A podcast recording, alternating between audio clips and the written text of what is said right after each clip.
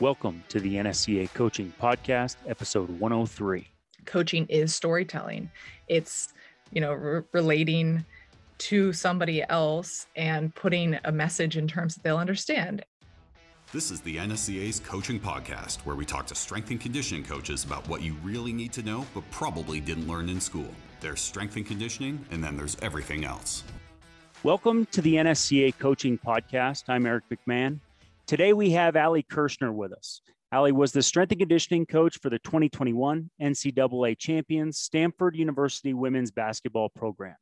Ali also just took on a new position with Art of Coaching. So there's a lot to talk about. Ali, welcome. Thanks for having me, Eric. I'm excited to be here. It's great to have you on. When we got to talking about having you on the podcast, that was before the national championship. And then you just had the job change. So this has been a very exciting year for you. Well, you know, I think it's less of a big year and more of just like a big month. But yeah, it's been it's been quite the whirlwind. I'm slowly coming back to earth I, uh, I did manage to get off the grid and go on an awesome vacation in Utah. So I went from three weeks in a bubble where I didn't see the light of day to three days or four days of didn't see inside, which was a great transition. So I'm like back to to neutral and excited to be on your podcast. I think a lot of coaches in the field know who you are, but I want to give all our listeners who don't know you yet a chance to learn your path into the profession. Tell us about your experiences as an athlete and how that led into strength and conditioning. Well, I will. I'll try to keep it concise. You know, I think that all of us have um, I have long winding paths, myself included. But I I did. I started as an athlete. I played collegiate soccer at Duke.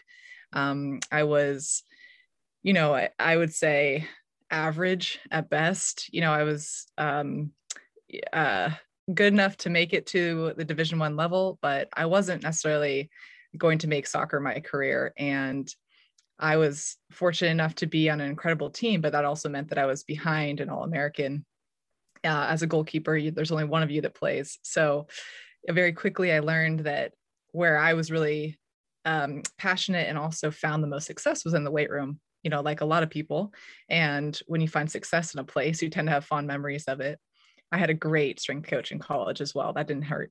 So, you know, as I'm trying to figure out what I want to do with my life, I end up interning in the weight room at Duke. And that kind of leads to a internship, or sorry, that leads to a graduate assistant role at the University of Kansas.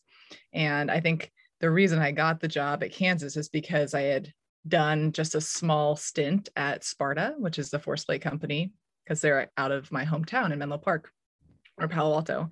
And, uh, you know, Kansas at the time had adopted this force plate technology. They were looking for a coach who knew the technology and could also um, help implement it. So got the, my foot in the door with Coach Hudy at the University of Kansas, did my graduate assistantship there, which extended into a full-time position with women's basketball, soccer, swimming, and women's golf and then you know i i was extremely fortunate that the stanford women's basketball job came open and having grown up in literally the shadows of the university it was a, an opportunity i just could not pass up to be with a hall of fame coach an incredible winning team and to be back with my parents you know at um, a pretty young age. So i feel incredibly lucky to have done that.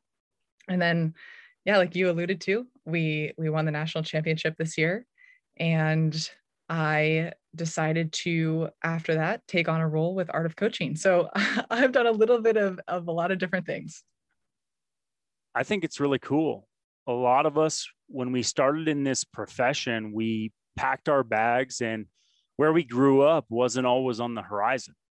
Coaches are always looking ahead and seeking that next opportunity, whether it be an internship or a full time job, it's great. You got to go back home and work at a program where growing up you probably looked up to right in your backyard. Now you're a part of that program winning a national championship. Ali, tell us about that national championship team and what made that season so special. I don't even know where to start with that question, Eric. I mean, Yeah, it's easy to kind of look back and be like, we were a great team, and and we sure were. But our our head coach Tara Vanderveer, she has a a good saying which I now completely buy into, which is to be at the elite level and to win a national championship, which she's now done quite a few times. So I feel like she has some ability to say this. You need to be good, you need to be healthy, and you need to be really lucky. And if you watched our final four, you know that we got a good dose of that luck. And um, you know, I, I think that sure we were we were healthy, which I am so happy about, and we were we were very talented. But I, I think that one of the determining factors in our success this year was the adversity that we kind of battled early early in the season when our county santa clara county decided to tell us that they were not going to allow indoor activity when every other university was back in person indoors so you know we started our season out on the tennis courts and then we made a decision because teams were starting to play games and still we couldn't get inside our arena to move to Las Vegas. So we were in Las Vegas for a period of time and then we just started playing all of our games on the road. We were not home until mid January. So, you know, at that point we had been on the road for 10 straight weeks. And when you think about that in comparison to a three week bubble, our kids were just prepared for it. They were like, okay, this is nothing new. And so, yeah, it was really, really challenging in the moment, but uh, you know, I think that's one thing that we can all point to to to say that might have been the tipping point. Wow, I, I didn't know that. Talk about an experience that brings the team together early in the season. Ali, I, I have to ask you, your Instagram account got pretty popular towards the beginning of the NCAA tournament. You made the world aware of some injustices going on between the men's tournament weight room and the women's tournament weight room. I pulled up your post again today and it had around 150,000 likes. The story was featured on Good Morning America and a number of the major news networks. When you shared that the small dumbbell rack and stack of exercise mats was all you and your team had to work with, the day before, I had just seen a post about how cool the men's tournament weight room was. So you, Sedona Prince, and others who let us know what was happening in the women's bubble, that really opened some eyes. I know a lot of people have reached out to you to talk about this. What was that experience like for you and your team? You know, it, it's hindsight's 2020 and it and it shades a very, you know, different picture now because, you know, we ended up winning a tournament. But I'll tell you in the moment, the the feeling that I had more than anything was overwhelmed. Um, I initially posted it, you know, with the intention of just, like you said, drawing awareness, maybe striking up a conversation, or at least bringing strength coaches together around a central issue.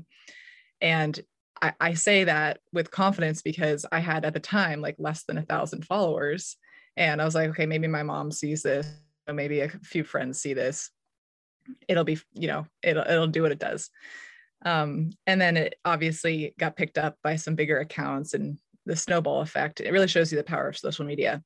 And at the time i was like oh man i really just don't want to be a distraction. We hadn't played a game yet and mind you i the last thing i needed was for our athletes attention to be taken elsewhere for our coaches attention to be taken elsewhere I, I mean they were asking our head coach you know, what are your thoughts on this? And I was like, and she's got so many other things to focus on. So it was like both a something important that we needed to focus on and that I wanted to draw attention to. But at the same time, I was like, man, can we please just play a game, get the monkey off our back? Like, let's just start rolling here. And so fortunately we did, and we ended up playing really well, obviously. Um, and I'm really, really glad that it started the conversations that it did and that, you know, myself and a few of the other strength coaches that were at the tournament got to kind of talk to the higher level people at the NCAA and express our concern. But I think more than anything, Eric, I'm just happy that it it showed the disparity on so many different levels, right? Like the weight room was one small thing that, you know, obviously shed light on the testing procedures and the food and the amount of money being spent and all these different avenues. And so, yeah, the weight room you could argue was a small piece, but it ended up being a catalyst to bigger things. Yeah, I mean it it it truly did, and I think it it brought awareness to some bigger overarching themes that we talk about and that come up from time to time. But I think one of the one of the things I was so happy about just after the fact was just seeing how the strength community came together around uh, your post and what other people were sharing and people sharing their stories that may be similar to that and man that, that's what it's all about it's it's it's picking each other up in these times. And uh, it's something that you know we we care so deeply for our athletes for you know for for our institutions. I mean even just in how you you answered that you didn't want to be the center of attention even calling something out that's so that's so obvious. And it just speaks to us as always wanting to be helpful and taking our teams forward but still be in the background and it's just a very humble profession but no i, I just personally want to thank you i think it's great that you did share that message and and you know we support you and in in bringing that and i think it just really shed a positive light on our field as a whole and um, yeah I, i'm just really really impressed by that so thank you I, you know, I appreciate you saying that, Eric. I think the cool thing, like you alluded to, was that the strength community really did rally together. And like even within that tournament, you know, I was texting and, and talking to within those next few days, you know, 10 to 15 of the other strength coaches that were there. And we were tasked with coming up with a list of things that we would want in a, in a, you know, an immediate solution type of way, you know, like the NCAA literally came to us and said, Hey, we're trying to fix this. What can we do? Now, whether or not that ended up happening is a time, a discussion for a later time, but you know immediately there was 10 of us in a text thread and we were coming up with you know kettlebells and barbells and med balls and what would we want? You know like what do we actually need? What's fair?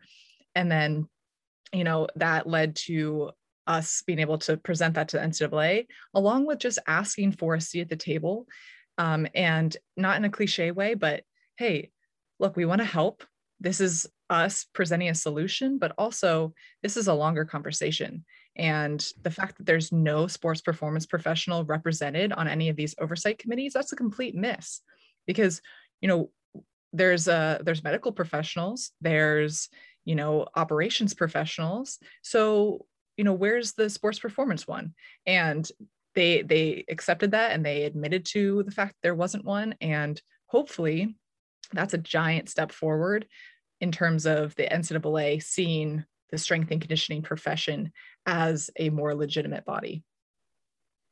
Yeah, I think that that's a that's a great message and realization from it all, and it truly does take us forward because I think I think we we we had a collective view on on what happened, and we may not be able to wipe out all of the bigger picture uh, challenges and and injustices that are out there all in one shot, but we can we can chip away at it and uh, keep this conversation going forward. So I'm really happy that we could uh, talk about that a little bit. But I do want to ask you some coaching questions. I've been um, I've been a fan of some of your uh, other podcasts that you've done, where you really talked about your onboarding into the profession and just carving out your uh, coaching philosophy and, your approach to working with athletes. Uh, speak to that a little, a little bit. Uh, what's your process working with teams and athletes?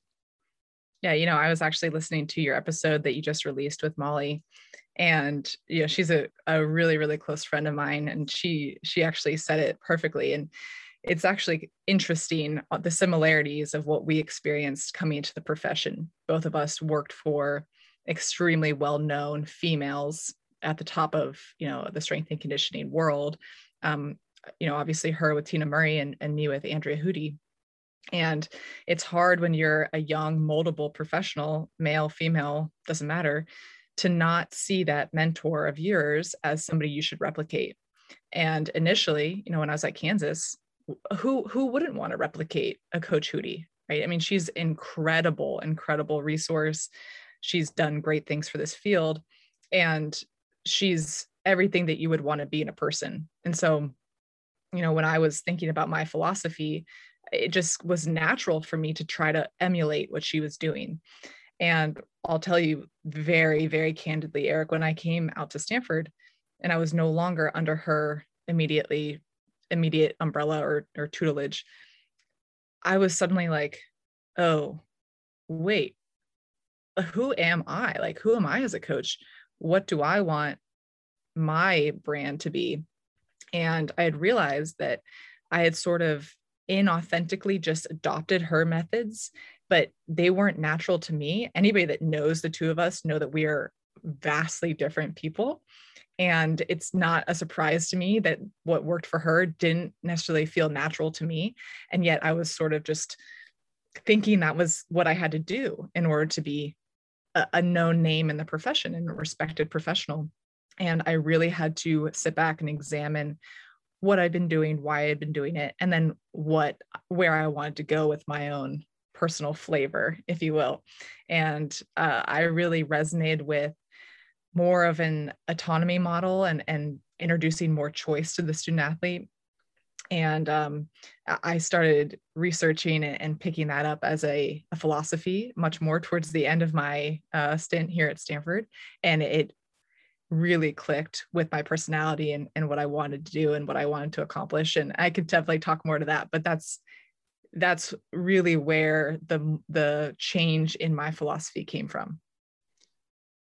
That that's interesting and it, it really connects with you know early in our careers we were observing or we're interning and we know we're not coming in and, and setting the tone and you know and, and being in charge of the of the training sessions uh, but that transition from uh, young coach to experienced coach or assistant to head coach we don't talk about that a lot and there's a lot of lessons in there I remember the coaching theory class I was in in my undergrad, and um, the coach who was teaching the class stood out to me. He's like, "Hey, you know, number one thing in coaching, just be yourself."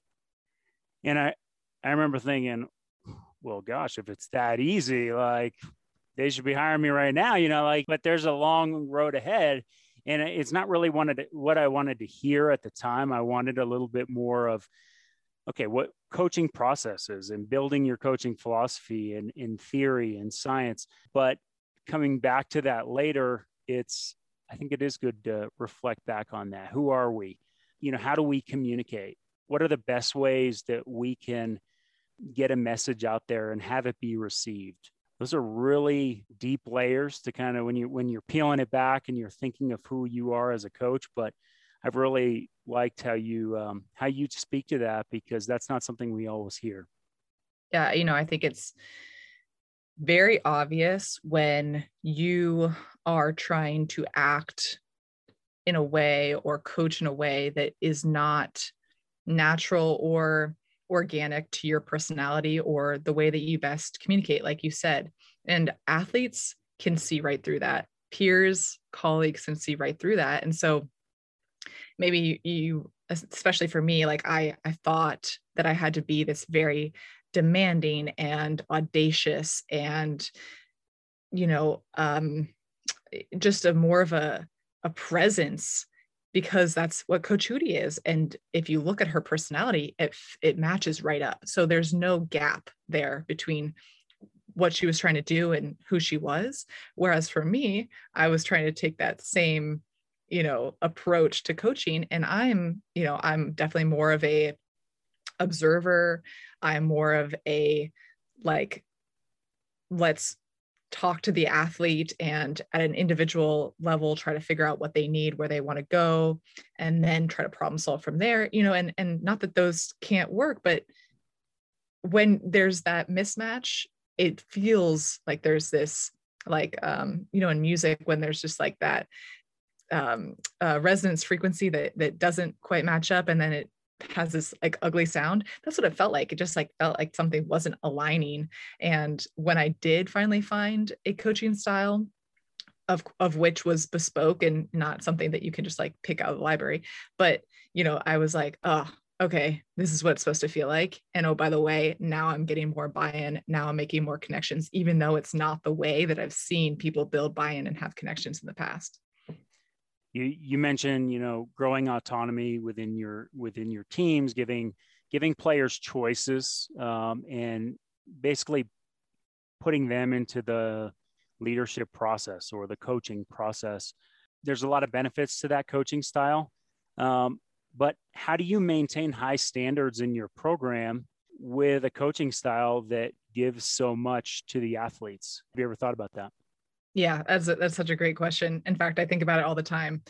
You know, one of the main reasons why I was averse to the idea of autonomy was because of that very thing. I was like, well, you know, if you give them too much choice, they're just going to run with it. Or if you give them too much choice, you know, how are they going to know what it's supposed to look like? It's going to be messy. It's going to like if another coach walks in, they're going to be like, what, what the going on here? Right. Like, and all of these insecurities started kind of bubbling up into the surface. And I was like, man, like, why, why do I want to use autonomy? You know, like, seems like it's hard to control. It's not necessarily something that you can draw a line between A and B and say, yep, that caused that, right? And and all of these things. And I kept coming back to what is my purpose in coaching? Is it my number one purpose? Let's just say that. Is it to make them stronger and faster? Is it to get them to like the weight room? Or is it to get them to be empowered to make decisions about their own uh, health, wellness, and learn skills that are going to serve them beyond the weight room? And I'm not saying there's one right answer to that, but for me, I wanted them to learn. I wanted the weight room to be a learning environment. And so I had to think about the risk reward payoff there. And the risk was that it was going to look a little messy, it was not going to be clean. There was going to be a little bit of wiggle room for the athlete where they might not adhere to all the same standards, but the payoff, if it works, is that they learn something about themselves, is that they develop skills that are going to serve them way beyond the weight room.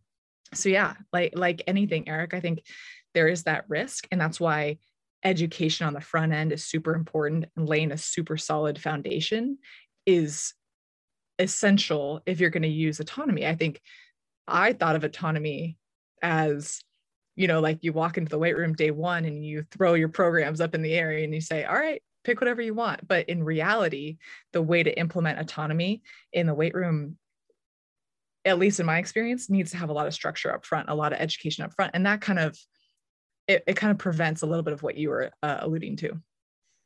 Yeah, I, I always like to think of it like you know you're giving choices, but it's strategic choices and uh, not giving them a ton of options where that lead them to failure, but giving you know and building and empowering them to make the right choices uh, for that situation. And I think another layer to it is, you know, these aren't black and white training situations that we're in anymore. If you look at training theory of just our growth and how we think about linear periodization to undulating and now these flexible training models, everything's getting more flexible.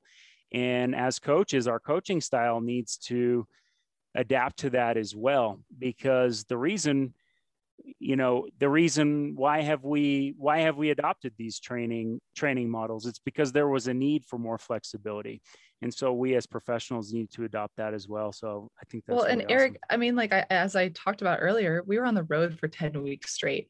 If i had used my old programming style of you know like these like really crisp workout cards that look super nice and they're everything is you know based on a, a super scientific yearly pro, yearly program and you know everything's periodized to the t i honestly don't know what we would have done because you know there were points in the season where we were as a team sharing four kettlebells and a medicine ball. There were times where we were in hotel weight rooms. There were times when we were outside on fields.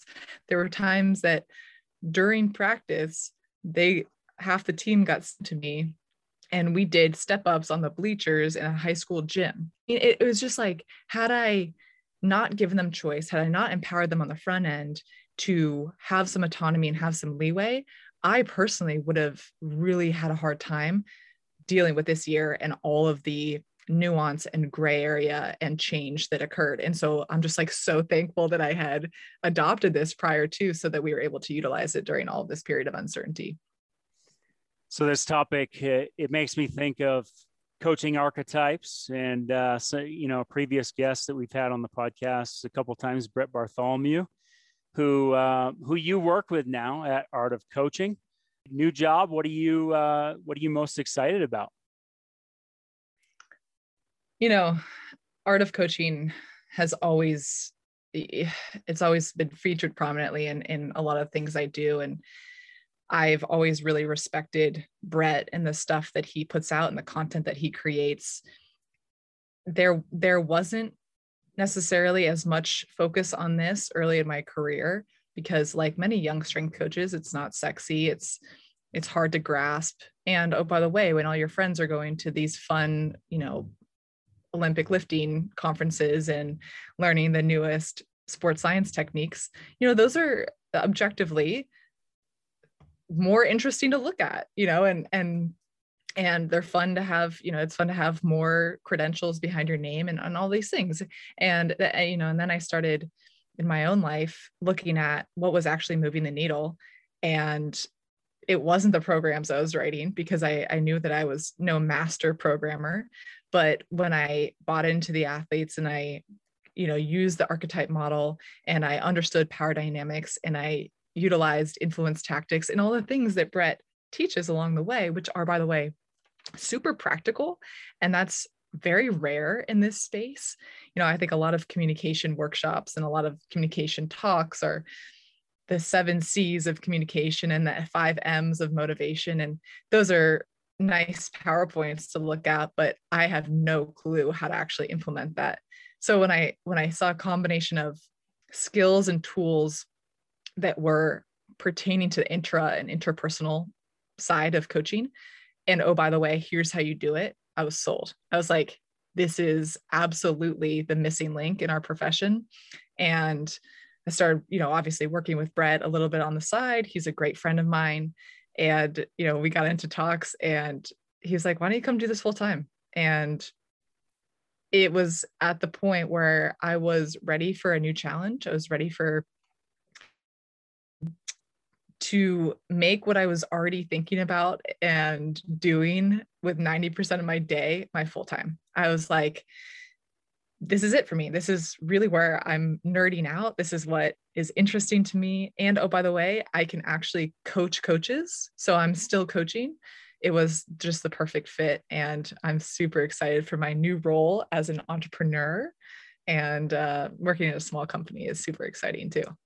that's awesome you know, I tune in a lot to Brett's content out there and the art of coaching uh, material that he shared at some of our conferences and other events. And one thing I really like is that he's not afraid to take things from other disciplines or other fields and relate it to who he knows, the coaching audience, and and just the process that he's gone through. Um, and I think a lot of coaches connect with that for you, you know, what are those areas? What are the other areas that you've been exposed to that maybe led you down this uh, inquisitive path towards really just expanding your view of what coaching can be? Well, both Brett and my own family have always you know um, reminded me of the importance of like you said lateral thinking but also divergent thinking which i think are pretty synonymous in this context and I I'll tell you to be honest with you, I have actually a podcast about this um, called Ride the Gray, which is about lateral thinking. And so obviously Brett and I love to like actually dive deep on this stuff, but it's true when I am talking to somebody from a different profession or learning about a concept that's actually very far from strength and conditioning um, from the outside perspective, right? Like I've really, you know, I kind of dove into the lean startup model and I dove into behavioral economics and um, how the stock market works. And it and it's interesting because you learn little things, or at least they reframe concepts that you know about inherently or that pertain to your profession, but they talk about them in a completely different way. And when that is the case, it's like when your parent tells you something versus when your cool uncle tells you something. It's packaged slightly differently. And for whatever reason, it tends to stick. And I found that time and time again. I was like, there's got to be something to this. This idea of taking ideas from elsewhere that are, that aren't that different. They're just, like I said, packaged differently and inserting them back into your own life. It it has made all the difference. And um, I I really am just excited to to keep exploring those other realms. In this role, I I say this a lot. You know, coaches are more than than weight room attendants. You know, coaches have a lot of skills that extend beyond whatever's written on the sheet for the athletes that day, and it extends to leadership opportunities at their institutions. But I think one of the real great takeaways is that in coaching, we don't need to start and create from scratch. There's a lot of other professions and fields out there who have a head start on a number of areas. And if we can pull in some of that content, we see that a lot in the business world. Um, working on sports science right now. Well, there's a lot of great content out there right now in the business analytics side of things. And you can't help but think that our uh, advancements in sports science and who's getting involved with that are are also connected with the business analytics side of things that because statistically it's it's very similar. And so there are a lot of connections there and just the processes and there's so much we can we can learn. Um, you know a quick story just made me think of while we were talking it was you know i was in professional baseball in uh, in aaa and we were in nashville. And just being kind of a country music fan, I connected with an old college buddy who was a studio drummer. Uh, just for a few artists, and he, uh, you know, he just had some different touring opportunities. And to me, this is so cool. Like what he is doing, I was just like, wow. I'm asking him a million questions about, you know, what he's got it coming up and all these things. And it's funny because he's he was a diehard baseball fan, and he's asking me about what I do. And what I realized is that we had a very similar path in that we had professions that took us all over the country, uh, challenges. It took us away from our family at times. We had a lot to talk about. There was so much relatability between completely separate industries. And it's funny when we talk now, it goes back to that conversation because um, was about a 20 year gap from the time before that we had we had connected. But it it it just was a really cool thing. And when I think of relatability across professions, you know, we're all humans. We all have emotions and feelings and thoughts, and we have different things that motivate us. But there's a lot of things that connect us too. So I, I think that's really great. Uh, you know, it's a, it's a great story. And it actually made me think, you know, I think we, we often talk as a profession about taking other ideas from other professions and using them in our own but how about vice versa? I think we're still obviously um, underappreciated or under misunderstood in the larger business and and you know uh, on the scheme of all the other professions in terms of the value that we provide.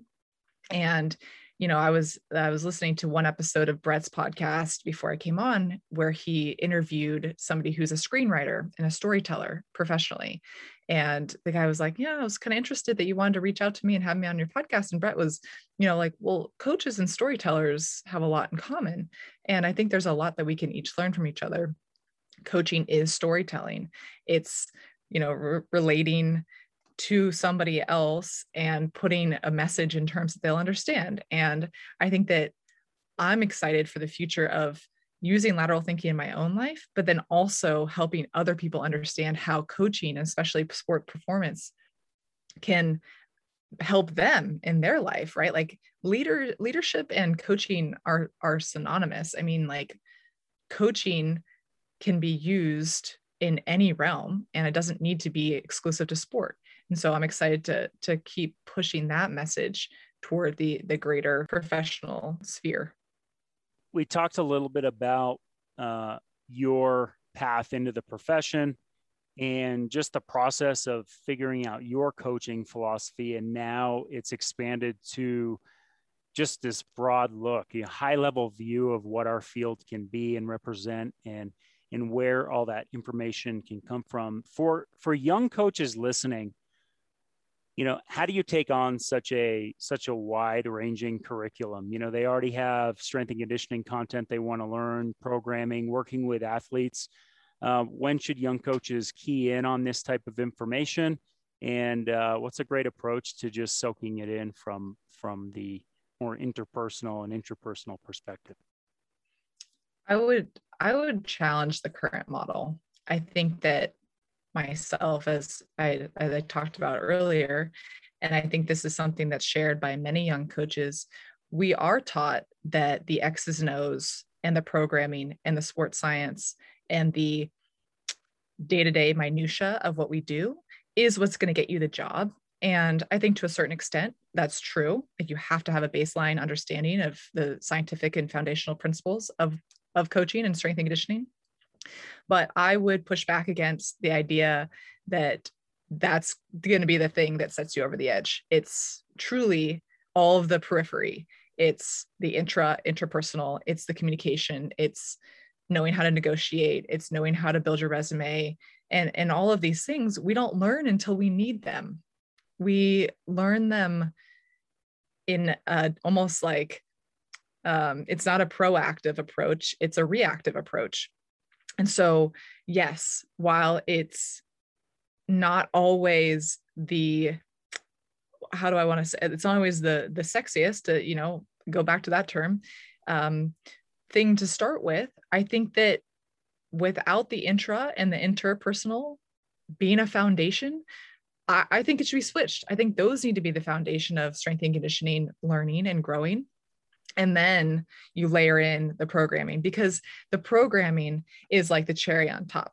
Once you know how to relate to people once you know how to get them to buy into a program once you know how to identify what their needs are relate to them and then provide what they need it really doesn't matter what you give them. I mean we've seen that and we've talked about it time and time again but you know it's nice to talk about it's another thing to do it.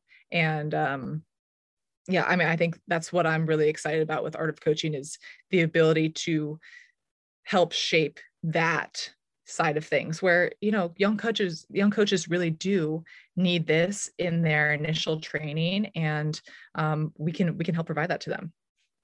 You alluded to experience with technology uh, early in the podcast and uh, how that kind of gave you some opportunities early on and then you've progressed more into the psychosocial, and interpersonal, intrapersonal uh, path of coaching. What does the future of our field look like? You know, in terms of coaching skills. You know, what are we going to see in the next five to ten years? Oh man, that's a you're asking me to pull out my crystal ball, huh? Okay, so you know, it, I think we're seeing two things happen simultaneously. We're seeing the automation and the AI you know uh, wave start to hit you know i live in the silicon valley so i, I can see it coming from a mile away. And um, the technology is obviously growing and growing and growing and it's super important and it's going to be extremely useful. These are all tools right in our toolbox. So i think what's going to be important is that people understand that these are tools and that they are meant to be situationally fit to help the coach, right? Um, just the same way that different programming methods are tools, the same way that communication is a tool that can, you know, help you be a better coach and, and deliver information to the people that you're you're leading. So I think that with the onset of more compli- not complicated, but more um, just let's i don't even know the word for it just more technology and more information there's going to be a need for the ability to relate it to the people you serve um, in in a a more digestible manner. So i think communication and all these soft skills if you will are going to become more and more important as some of the other more technologically advanced concepts start becoming more popularized so that you can close that gap and, and deliver to the athlete what they need. And, and an interesting layer there is the processing. It's you need to possess those soft skills to be able to deliver it to the athlete, but you also need to be able to, uh, you know, I mean, you know how these coaching roles are. You're a lot of times doing the data collection or or setting up the equipment. And so basically pulling the highly analytical, complex data or information and and then bringing it to the athlete in the most productive way. So technology impacting our coaching processes. Uh, as technology advance, our coaching our coaching process evolves. It, what you just said um, was summarized it beautifully, and I think my dad's an engineer, and he talks all the time about how the best engineers are the ones that have great speaking and oration skills as well, because what they do is so technical and not understood a lot of times by management and so the ones that are able to break it down, communicate it effectively, are the ones that end up getting advanced in their career because otherwise nobody knows what they're doing. So I think that coaching is the same way. it's both a, an inherent better understanding of what you're doing, but then ability to relate it to coaches and to athletes to get them to understand why you're using it and how it's going to help them. Because again, you know, all these coaches and I have direct experience with it, they think these tools are great, but until they understand how they can help your program, they're not going to buy into it. And if you don't have buy-in from your head coach, well, you're you're spending a lot of money on a really fancy looking, you know, sports bra or sensor that doesn't do a whole lot to move your program forward. It's uh you you bring up so many great points. It, it made me think, you know, COVID this past year, we've been on all these Zoom calls and, uh, and, you know, we're in a public speaking profession. We are communicators. We're always in front of a group.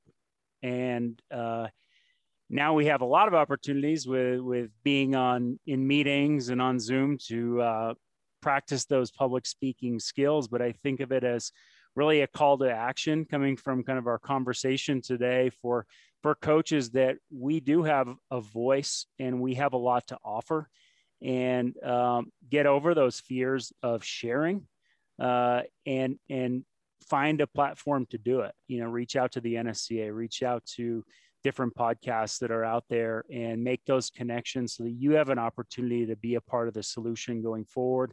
And like you said communication skills are not just for coaches it it connects with with every profession. You know, we hear about this in medicine all the time with the need for, you know, bedside manner with physicians, and so um, I think it's it's something that's universal to to everyone, and you know, definitely just a good call to action for coaches to be on the proactive side of solutions for our field.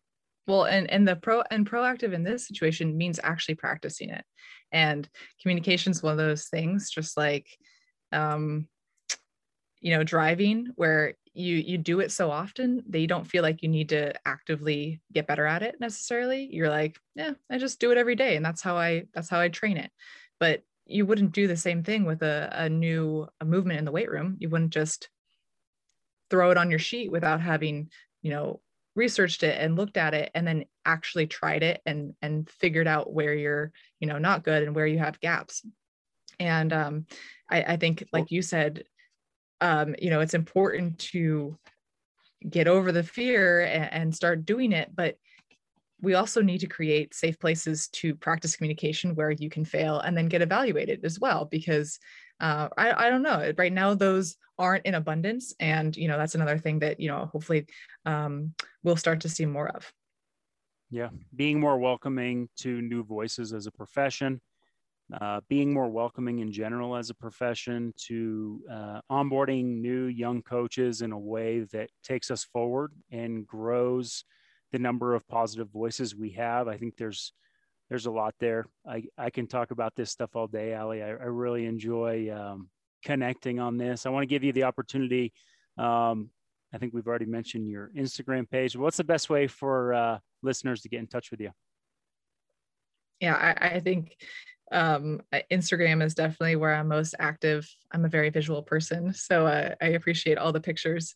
But uh, Kershner.ali is my Instagram. I'm on Twitter, Ali Kershner, and then um, yeah, I mean also Ride the Gray is another place you can you can find me. But besides that, I'll uh, I'll probably be on Art of Coaching a little bit more as well. So all of those um, those platforms are a good place to reach me and I will try to get back to everybody. That's great. Thanks for being with us. And to our listeners, we appreciate you tuning in. Also, a special thanks to Sorinex Exercise Equipment. We appreciate their support. From the NSCA, thank you for listening to the NSCA Coaching Podcast. We serve you, the coaching community. So follow, subscribe, and download for future episodes. We look forward to connecting with you again soon and hope you'll join us at an upcoming NSCA event or in one of our special interest groups. For more information, go to nsca.com. This was the NSCA's Coaching Podcast. The National Strength and Conditioning Association was founded in 1978 by strength and conditioning coaches to share information, resources, and help advance the profession. Serving coaches for over 40 years, the NSCA is the trusted source for strength and conditioning professionals. Be sure to join us next time.